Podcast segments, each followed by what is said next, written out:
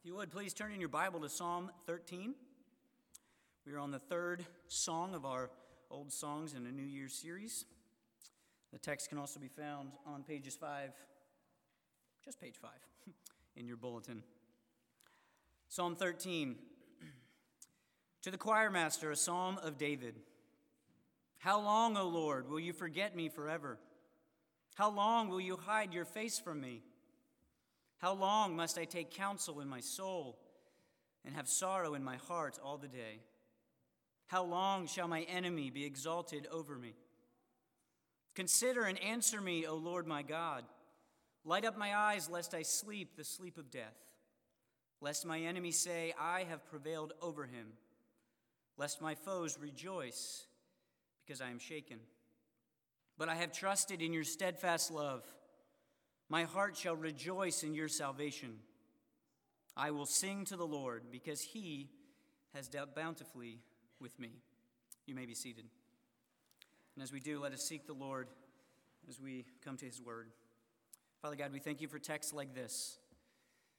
Because there are days, and today for some might be one of those days where we cry out, How long? And God, you are a place of refuge, you are a place of hope.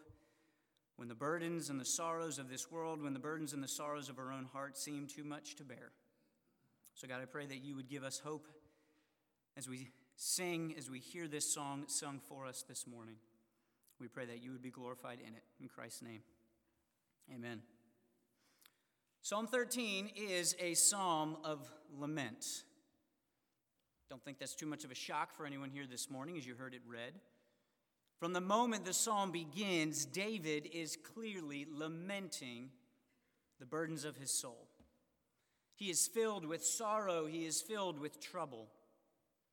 Now, this idea or this practice of lamenting is not foreign to us, it's not even foreign to our culture.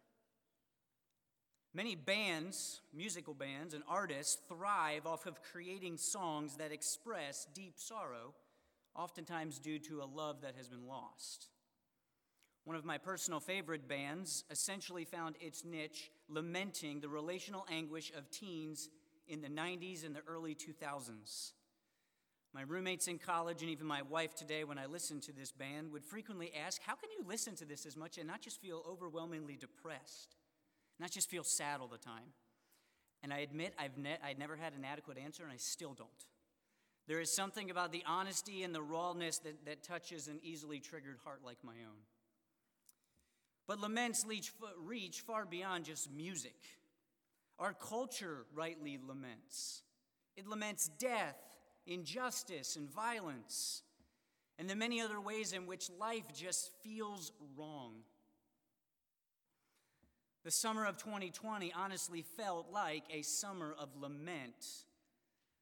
As we had the virus, the social unrest, the heavy division just kind of swirling around all of us. And at its most simplest, lament is to passionately express grief or sorrow. And while such lamenting in such a simple form can be right and even healthy, psychologists, I think, would argue that it's good for us to lament to express our grief and sorrow. The Psalms take lament a little bit further than simply a cathartic exercise. Biblical lament is not expressing sorrow just for the sake of expressing sorrow. Nor is it trying to express sorrow to hopefully motivate ourselves or to motivate one another to do better, be better. True lament, as we see here in Psalm 13, is actually an exercise of faith. It is an expression of dependence, an expression of hope, even in the midst of grief and sorrow.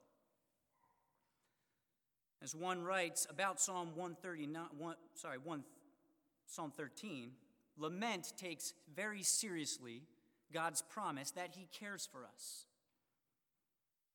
Yes, it has certainly given voice to the yearning and the aching of our souls for a world that is renewed. Yes, it can be raw and sometimes teetering on all out despair.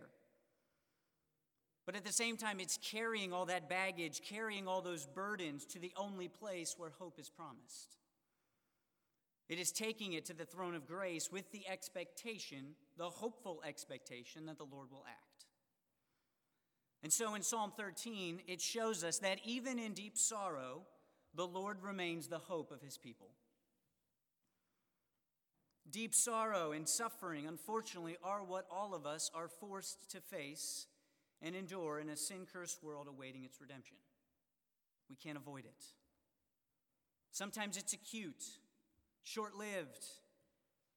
Other times it's intense, even chronic, seemingly unended. But for the Lord, it doesn't make a difference. He is the hope in all our sorrows, our troubles, and our grief.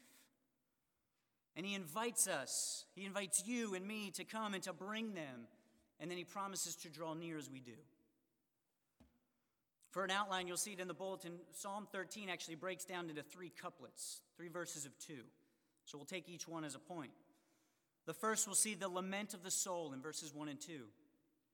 Then we'll see the longing of the sorrowful in verses 3 and 4. And then finally, we'll see the love of the Savior in verses 5 and 6. And we'll see that there's actually a movement in this lament. This movement is not to show us how to lament, it's not to, if you do it this way, this will happen. But it's rather to show what happens when we do, when we lament in full dependence and hope in the Lord our God. We will leave singing as David does. And so Psalm 13 opens, though, with the lament of the soul. In keeping with that strict definition I mentioned just a few minutes earlier, David passionately gives voice to his grief and his sorrow. And we see it in those two very familiar words that we read all throughout the Old Testament. How long? Until when? Until where? David repeats it four times. It starts each of his little phrases in these two verses. It shows that David is in this deep agony and sorrow, wondering how long it will last. And on the one hand, how long is a regular part of life, both in the very serious and also in the very much less serious. Travel from one place to another makes us wonder how long. For students in the throes of a busy semester, that semester makes us cry out, How long? Being a sports fan makes some cry out, How long? Just this past Tuesday, I ran into a Georgia fan at Kroger. Sorry to our Alabama fans here this morning. I knew he was a Georgia fan because he had a rather large G blazed out on his chest, on his shirt, but then he had an even larger smile on his face. And when I said to him, Congratulations, you must be having a very good Tuesday, he joyfully confessed, You have no idea how long we have waited for this. And in talking with him a little bit, I found out that he and his wife were actually in college 41 years earlier in 1980, the last time Georgia won. And seeing as I was born in 86, I can only concur that that is a long time, longer than I've been around. But also, with far more serious matters, we often find ourselves crying out, How long? How long will this chronic sickness, this pain that I'm dealing with endure? How long this grief from the death of a loved one or a close friend? How long must I be burdened by the anguish of a wayward child or sometimes just the throes of parenting?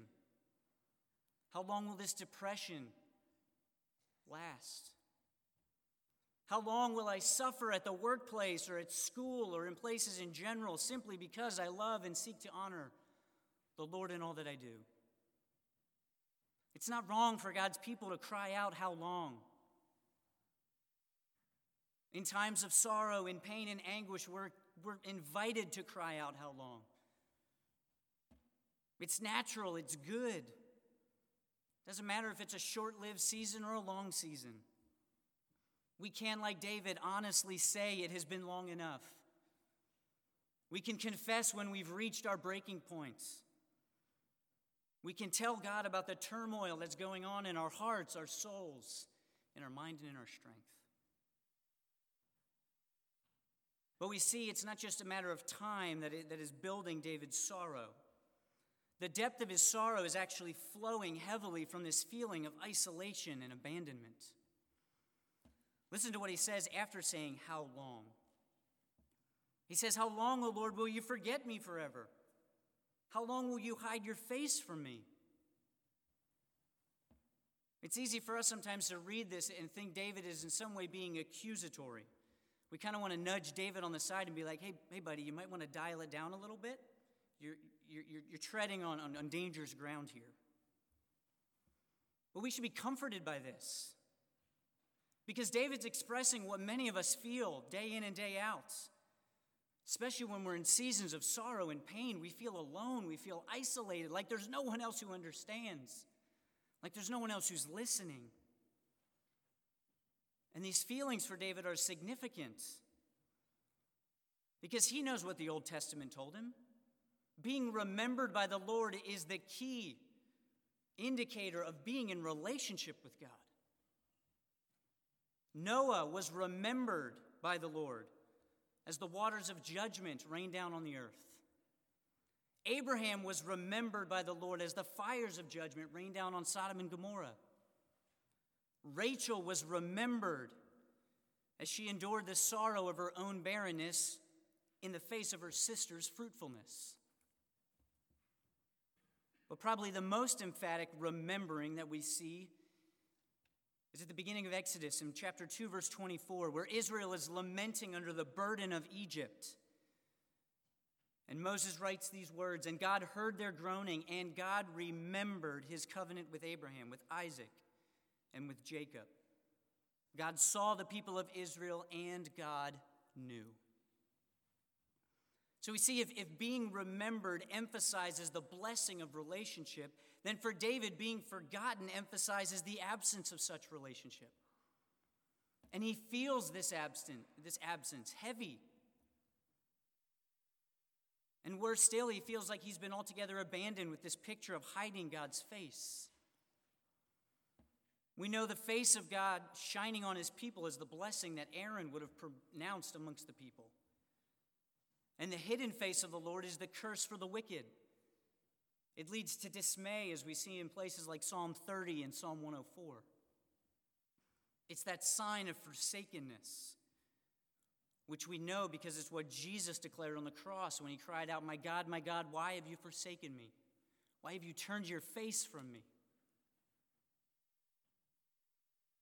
So we see in his lamenting, David is not simply lamenting the, the end of this external and internal sorrow, he's lamenting this internal feeling he has that God has left him altogether. And we can agree with David that the experience of God's abandonment is real and painful at times. We can long for the peace that comes via the lifted up face of the Lord shining upon us yet again. And we can agree with David and ask the Lord to bring it to an end.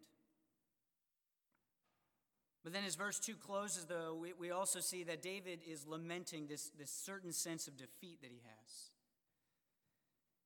He says, How long must I take counsel in my soul and sorrow in my heart all the day? How long shall my enemy be exalted over me? We see David is lamenting the exhaustion that comes with grief.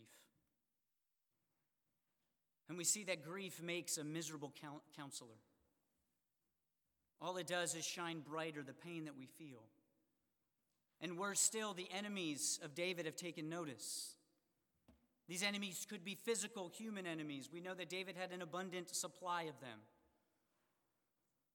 But the full psalm suggests, though, that this enemy is actually death itself. David is likely sick or ill to the point of death, which only increases that sense of loneliness. And then on top of that, if David were to die, this would lead to his actual enemies triumphing. There would be no shortage of celebrations at the demise of David. And so all of this is weighing heavily upon David, his heart and his soul. But notice, though, even with this crushing and unyielding weight, what does David do? Even in this sense that God has abandoned him, that God has left him, where does David go? He goes to the Lord. He cries even to the one who he feels like has turned his face from him. He cries to the one that even though his heart tells him other, his, his soul tells him, I can trust this one. And then he lays all of it there his sorrow, his grief, his feeling of forgottenness, his fear of death. And this should encourage us to pour out our souls to the Lord, even in those moments where we feel like He's not listening. With the youth on Sunday evenings, we've started working through the, the short book Persistent Prayer by Guy Richard. And among the helpful things that he writes in this book, the most helpful for me was, was the simple reminder of what our shorter catechism says about prayer. It says, Prayer is offering up desi- our desires unto God. And then the Catechism even, even references Psalm 62 8 as the proof text, where it says, Trust in him at all times, O people. Pour out your heart before him. God is a refuge for us. God is not afraid of your emotions. He's not afraid of your frustrations, your sorrow, or your pain. But instead, He invites you to come into His presence with it. He welcomes the laments of the souls of His people. He knows that things aren't right. He knows there's tremendous hurt, both internal and external. And we can trust that what God said in Exodus 2 remains true today. He sees and He knows. Pouring out your hearts before Him as your profession of faith, or pour out your hearts before Him as a profession of faith. That it is true even when it may not feel like it. Lament is an exercise of trust, so trust the Lord by pouring out your soul before His throne. And then from this lament in verses 1 and 2, there's a move then to the longing of the sorrowful in verses 3 and 4. David doesn't simply stop and tell God how bad things are. He pleads with the Lord to act. His lament, if you will, leads him to prayer, to petition. And this is actually where most modern laments stop.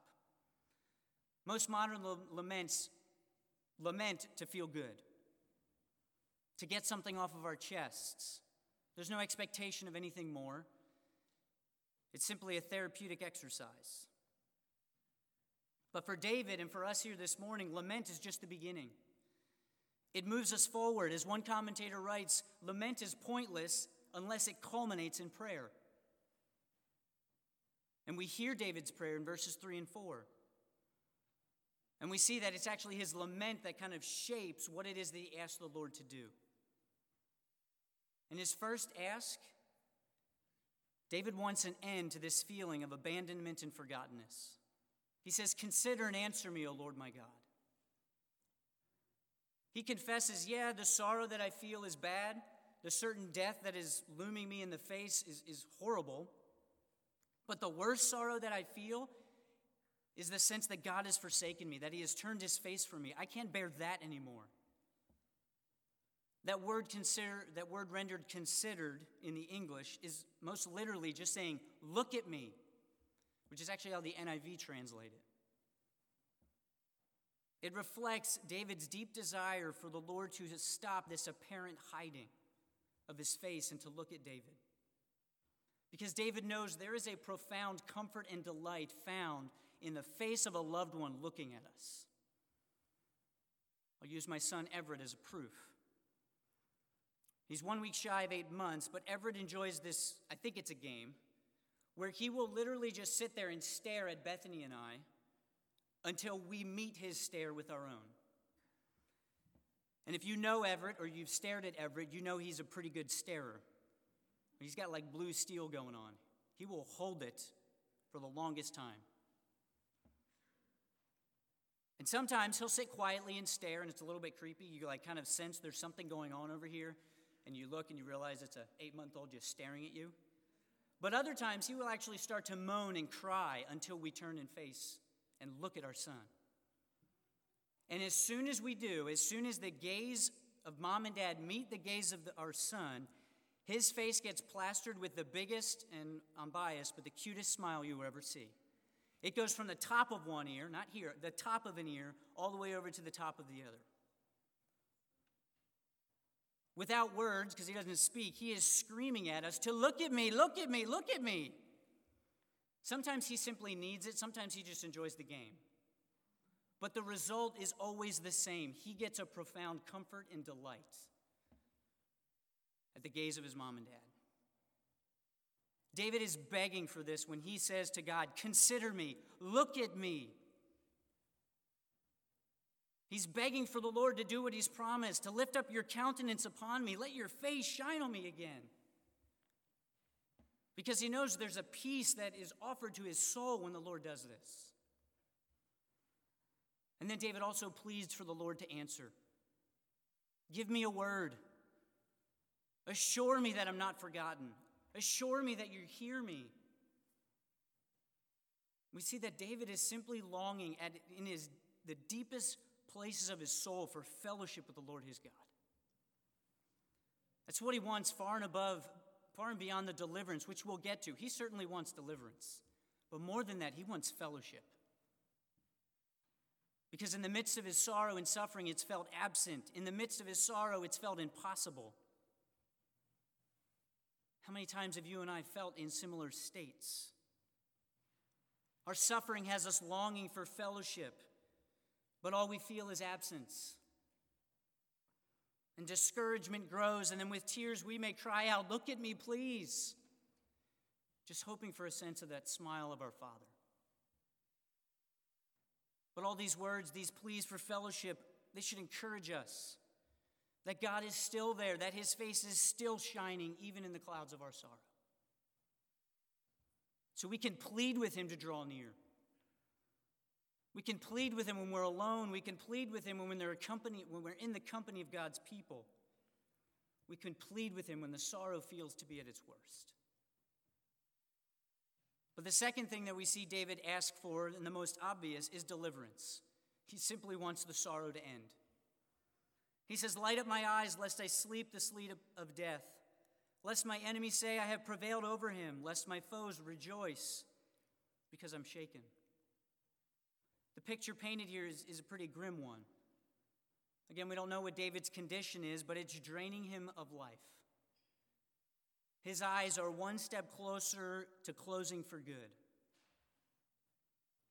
Back in those days, the eyes were the signal of health. Bright eyes, opened eyes, they signaled a, a, well, a positive well being, a good state. Red eyes, tired, closed eyes, they signaled grief, sickness, and soon to be death.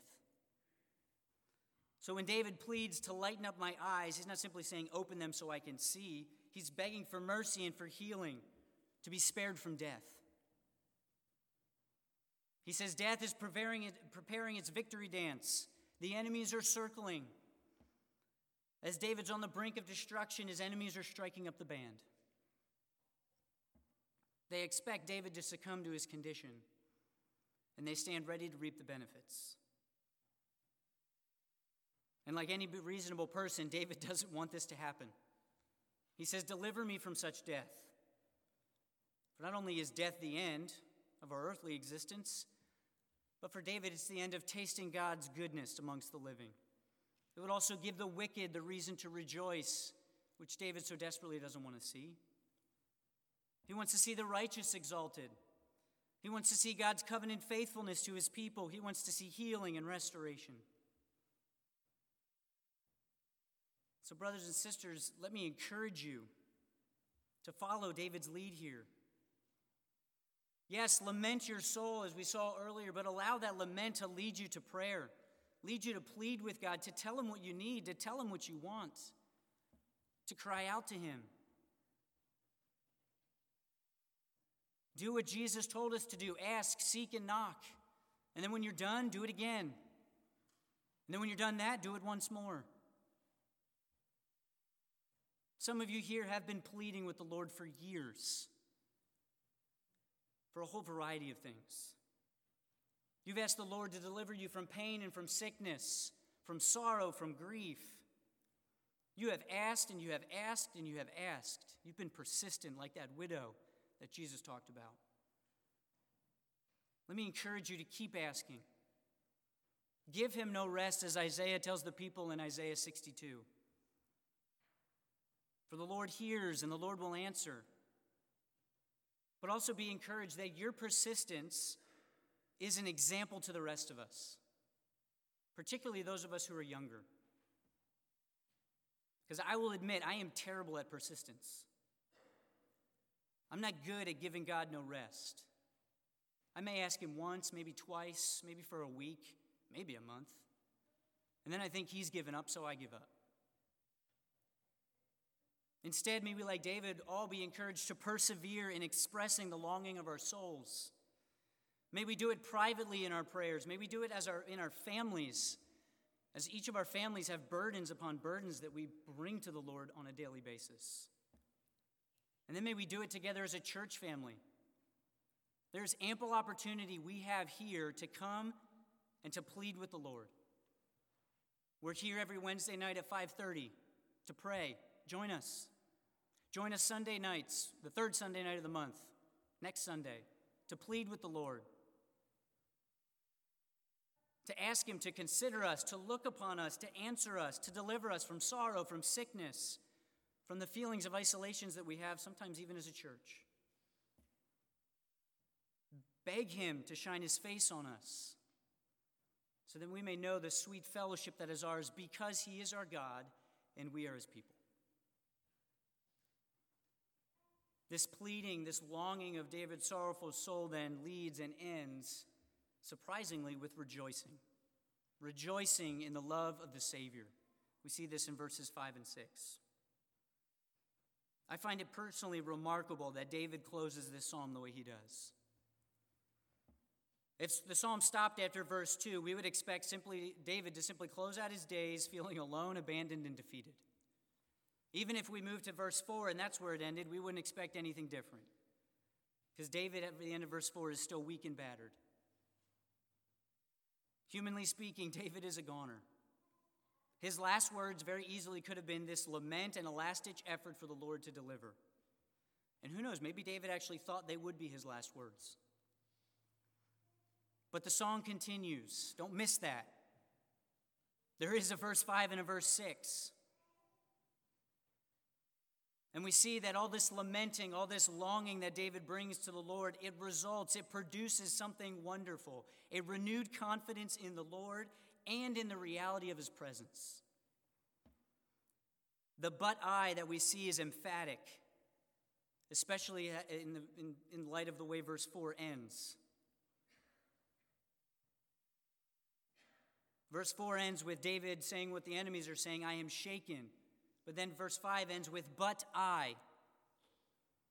David is tottering. He is on the brink of complete disaster. He should have no reason for confidence, but he's trusting. He's confident, not in himself, not even in a better situation that's coming, but in the love of his God. He says, But I have trusted in your steadfast love. The steadfast love is, is a term we're familiar with. It's not an emotional feeling, it's not even a general fondness of someone or something. It is that unfailing loyalty of a covenant relationship, which is why the psalmist in Psalm 136 26 times can say, His steadfast love endures forever. It is a love that is fixed by covenant. David says that trusting in the Lord is his lifeline, it is the anchor for his struggling soul. For that steadfast love declares that God is near even when it doesn't feel like it. That God's face is still shining even when it feels like his face is turned in the other direction. The love of God endures even the anguish and the torment in the souls of his people. And we see that they taste it afresh as they come to him. How kind and gracious is our God. That even when we come to him with our complaints and our sorrows and even our borderline accusations, he demonstrates his love for us. He lets us taste it yet again. No, he may not change what we're facing immediately. We aren't given reason to think that David walked up and away from this, this moment suddenly healed. We may not even get the assurance of relief, but we will get the promise of his steadfast love. We will receive the assurance of where our trust will not come up empty. we will be reminded of where our hope and our confidence lies in the steadfast, covenant keeping love of our God. The love of God had not failed David yet, it had not failed Israel yet. And it would not fail them, even in their darkest of seasons. And the same goes for us.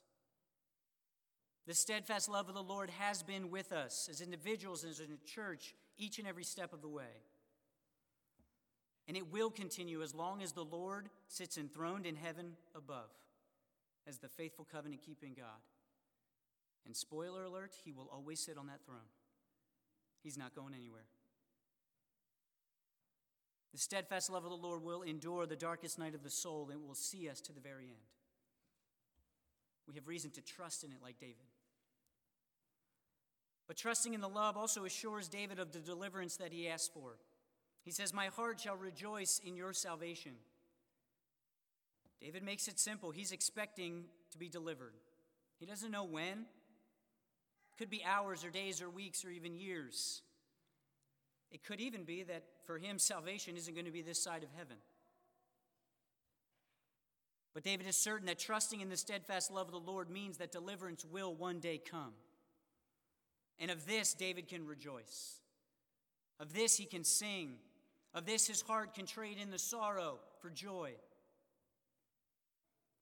We see that David's enemies, they may be rejoicing over his pending doom, but David is rejoicing in the Lord's pending deliverance. He's banking on it. What a difference we see in just a few short sentences. Sorrow has turned to joy. But David is not only rejoicing in salvation, he is outright singing altogether.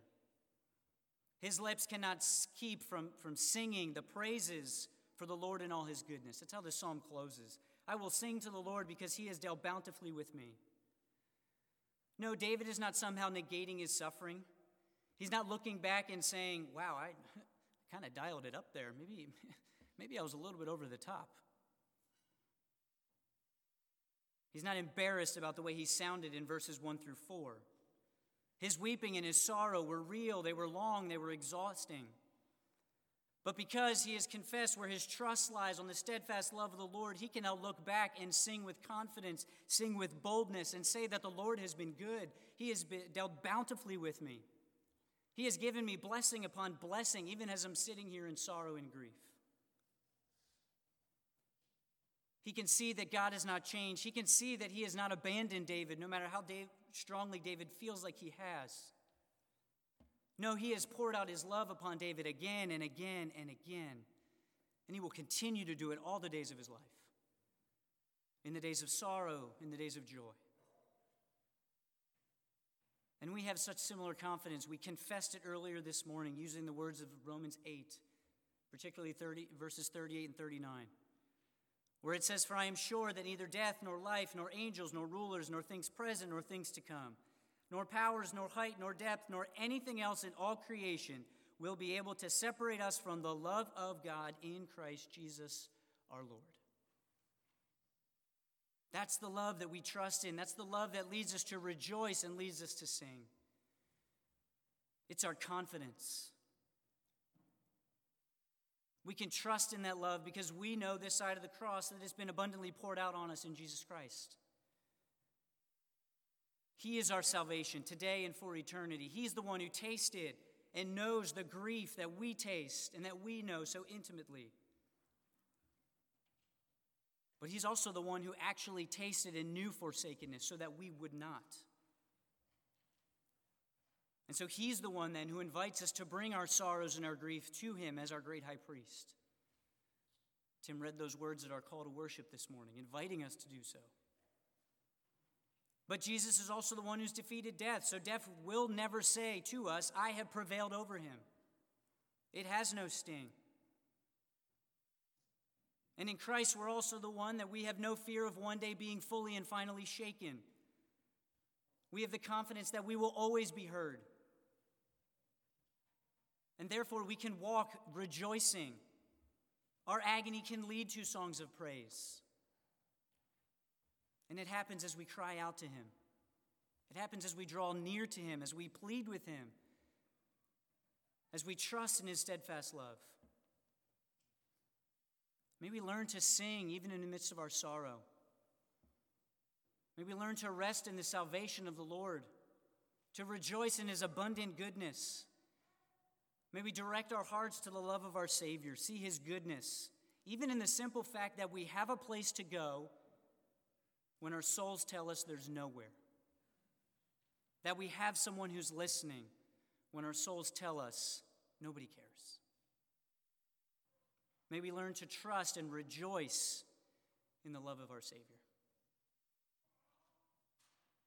As we gather this morning, we come honestly with much to lament. There is a great deal of issues for which we cry out, How long? Today is the Sanctity of Life Sunday, a Sunday where we as a church do cry out. How long will our society and our culture just have a complete disregard for life in the womb? But it's also a Sunday where we cry out, How long will our culture have a complete disregard in life at all stages? In the middle and on the way out. We cry out, How long, as we see injustice and evil and wickedness all around us. We cry out how long as the numbers are spiking yet again and COVID is surging. Yesterday alone gave us multiple reasons to cry out how long. If you paid attention to the news, there was a tsunami in Tonga destroying thousands of, villages and people. Jason mentioned the hostage crisis in Texas. Read about the persecution of Christ's church. All of us in, leaves us indeed to cry out, How long, O Lord? And then we get all the stuff that we're feeling internally. That's just all the stuff that's out there. The physical pain that we endure, the chronic sickness, the anguish, the grief, the sorrow. The list goes on. We cry out, How long, O Lord? There is and there never will be a shortage of suffering, sorrow, and grief as we await the return of Christ and his making of all things new. But yet, there will never be a day when we, as the people of God, are without hope or without a place to go with our cries of how long. Because our Lord stands ready to listen to us, ready to hear us. He stands ready to draw near, even as we feel as though He's absent. And He stands ready to remind us of the great love that He has for us and that He is a place where we can trust. He is a place where we have an unshaking hope. Brothers and sisters, even in the midst of deep sorrow, the Lord remains the hope of His people. Let's pray. Father God, we cry out to you, how long? There is much that burdens our weary souls and our hearts this morning. Some of it spoken, God, some of it just very much private that we've buried deep. But God, we give you thanks that you are the God who hears the cries of your people.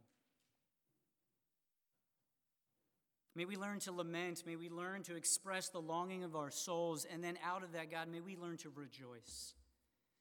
May we learn to sing of your steadfast love, to sing and to tell and to proclaim that you have been abundantly good to us even in the midst of our sorrows. What a testimony that is to a world trapped in sorrow and grief. That there's a place to go, there's a reason to rejoice. God, may you be the hope of your people this day and every day until Christ you come and bring us to the place where sorrow and anguish and grief are gone forever. And we pray this in his name. Amen. If you would please take your